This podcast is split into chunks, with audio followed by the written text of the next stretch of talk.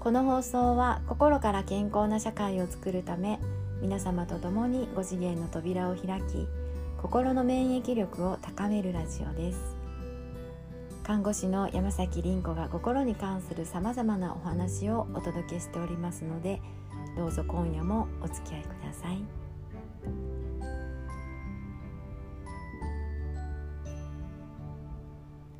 こんばんは。さて今日は現代人に非常に多くなっている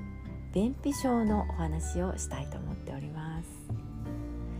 便秘症の人はケチという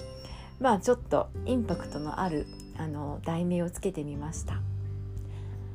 えー、実は今日ですねあのある人から娘さんの相談をいただいたんですね。えー、っとうんちが10日間出てないんですけどで特に自覚症状も何もないんですけどこのままほっといていいのかどうかっていうお話でした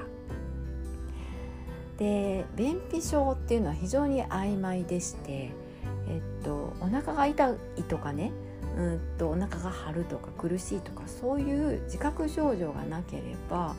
まあ、特に便秘症ということにはならないんですね。まあ、だけれども、まあ、ちょっと10日間っていうのは物理的にねやっぱ問題があるんじゃないかなっていうふうに思いますね解決しなきゃいけないなって。で私はその心と体っていうあのこの両極からね、えー、非常にこう、まあ、人を、うん、研究してるんですけれどもまずこの自覚症状がないっていうここがそもそも問題なんですね。自覚症状がないっていうことはもうこれ体の感覚が鈍ってる特に腸の感覚がもう鈍ってるっていうことなんですよね。でまあ一般的にはちょっとつながりにくいかと思いますがもうねこの状況っていうのは人生がうまくいかないんです。なので 今日ね便秘症の人にはお伝えしたいなと思ったんですね。で実は体っていうのはですね自分が進むべき方向を常に探知してくれているそういう働きがあります例えば、えー、あなたが A の道を行くか B の道を行くかっていうので迷った時ね、頭ではいろいろ考えると思うんですよね。A に行くとこんなことがあるなって。B の方にはこんなことがある。こんなデメリットがある、えー、こんなメリットがあるっていうのでそれぞれのメリットデメリットだったりとかをね頭で一生懸命考えると思うんですけどだけど最終的にねよしこっちだって決めるのってこれ体の感覚。おそらく体の中心あたり消化管だったり腸だったりこの辺りの感覚でぐっと私たちは決めて前に出るんですね。あのガッツポーズっていう言葉はご存知だと思うんですがあの語源についてはご存知でしょうか？実はガッツポーズのガッツっていうのはそもそもガットですね。GUT ですね。でガットっていうのはですね羊の腸という意味なんです。昔からガットギターっていうのがありますけれどもそれは羊の腸を細く引っ張って伸ばしてで線にしてるんですね。でこれをいっぱいつけて音を鳴らしていた。これがガットギターなんです。もう一つテニスのラケットのこのボールを跳ね返す部分ガットって言いますよね。であの線も、えっと、羊の腸が使われてたんですねだからいまだにガットって言うんですね。で、えー、ガッツポーズはですねえっともう頭でもうね考えることない例えば柔道であの一本決めをした時とかねえっと野球でホームランを打った時とかねこういう時ってもう頭であれこれ考えるんじゃなくってもう体の感覚で「えい!」って言った時になんかね勝負を決めたっていうこれってこの一瞬の感覚、まあ、つまり直感っていうんですけどこの直感をね体で体で感じたこの感覚を逃さないように手をギュッと握るんですその感覚をギュッと手で掴むんですねこれがガッツポーズなんです。だからね私たちやっぱりね腸ってすごく大事なんですね。でえー、っと私たちのこの細胞今60兆個の細胞なんですけど体ってその始まりの1つ目っていうのはねえっとそもそもまあ36億年ぐらい前の話なんですがえっと、何かを取り込む入り口とでもぐもぐもぐもぐという消化する、えっと、部分と空洞の部分とであと排泄する部分あのこれしかなかったんですよね脳とかなかったんですよ。まあ、DNA はあったと思うんですけど細胞なんでね。でその腸が私たちの実は始まりなんですね。あのだからこうやっぱりえっと私たちの根源なんですね腸ってねすごく大事なところだから腹という言葉をもういっぱいあるんですね。腹をくくるとか、えー、腹が立つ裏腹とかあの腹黒いねご立腹とか腹芸とかねいっぱいあるね。うんと自腹切腹腹に一物とかこういう言葉もありますよね。私たちはあの腹で生きてる。でまあちょっと前提が長くなりましたが、えーと、便秘症の話に行きますね。あの便秘症の人はですね溜め込んで出せない人っていうふうに言えるんです。これなぜかというとえっと、うんちっていうのはね大腸にたまるんですね。大腸っていうのは一番出口に近い部分です。でここは、えー、生命の命の源となる栄養栄養素を全部取り込んだ後のカスがたまるところなんですね。ここってね。最終的に水分だけを取り込む場所なんです。まあつまり、えー、体の中では最終過程。えー、死というものを意味する場所なんです。人間の最終過程なんでね。で死を意味するっていうことはここは無意識の部分にあたるんですね体の中では。なので内面の部分心の中が明るみに出るのを非常に恐れるという自分を隠すという性質が便秘になって現れてるんですね。そう非常にまあ繊細なんです。自分を知られたくない。知られるのが怖い。こういう性質があるっていうふうに見て取れるんですね。で、えっと、昔話の中にはですねうんちとお金が絡んだ話が非常に多いんですね。えー、グリム童話とか神話とか、まあ、日本昔話もそうなんですがこういう昔からある話っていうのは何かしらの共通事項があるんですね。で著者はみんなバラバラですつながってはないですで世界各国いろんなところで書かれている話なんですけどこれが100年とか200年経ってあの全般的に見るとですね何かしらの共通事項があってこれはおそらく著者本を書いているその物語を書いている人の無意識の表れじゃないかっていうふうに言われてます。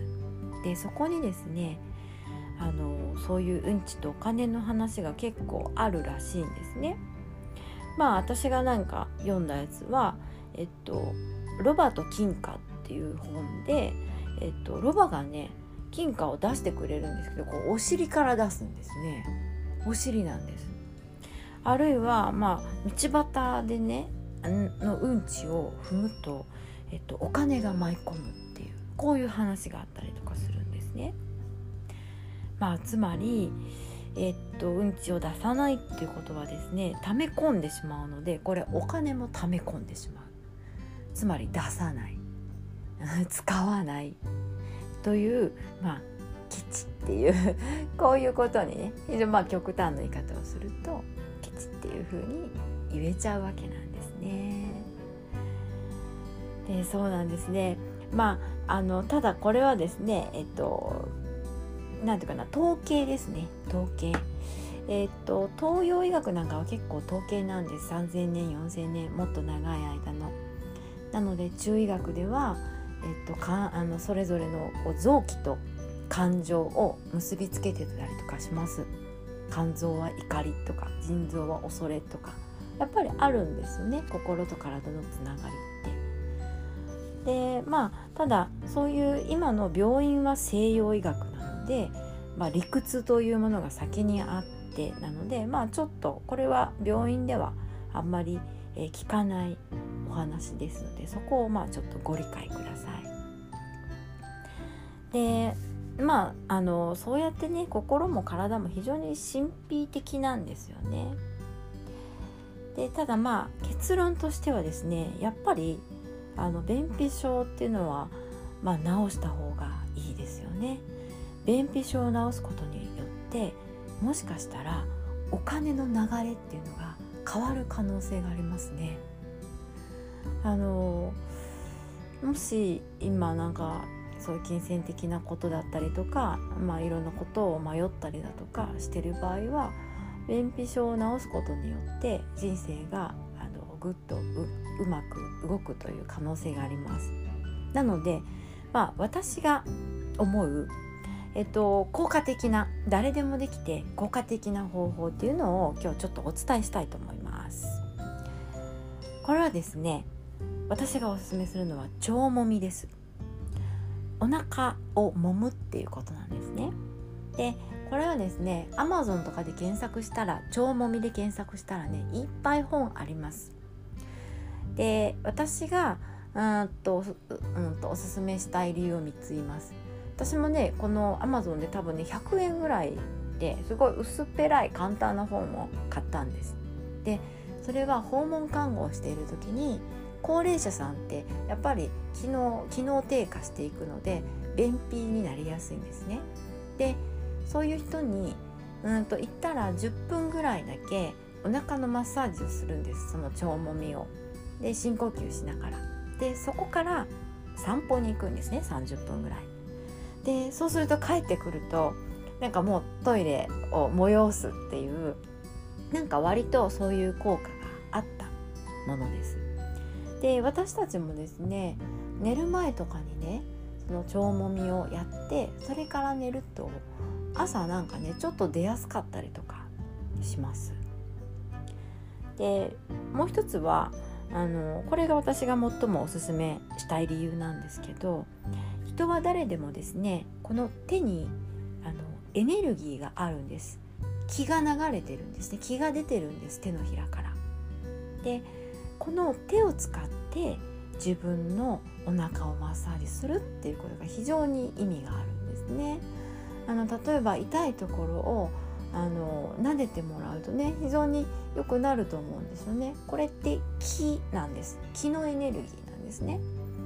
で人は誰でもこういう気のエネルギーがあるんですけど特にね体の感覚が鈍くなってる人っていうのはこの気も感じにくくなっているので手を使う方がいいです。で自分の手を使ってちゃんとね自分に時間をかけてあげるこれ便秘症の人って結構忙しい生活している人っていうことも言えるんですね。時間に追われてる。ゆっくりできない。時間を止めれないっていう人なんですね。なのでちゃんと自分に時間をたとえ10分でもいいからかけてあげること。でそれは自分自身をケアする。癒すっていう意味があるんですね。でその出ますようにうんちが出ますようにって腸の調子が良くなりますように便秘が治りますようにっていうこのあなたの気持ちが手からエネルギーになって体に伝わるんです。だからねえっと私がまあお伝えしたいことは結局のところ体とまずは仲良くなってくださいっていうことなんです。体と仲良くならなかったら体も方向性をね教えてあげられないんですよ。なんかちょっと歪んだ方向になっちゃうんです。あの例えばですねなんか試験なんか試験を受ける時にですね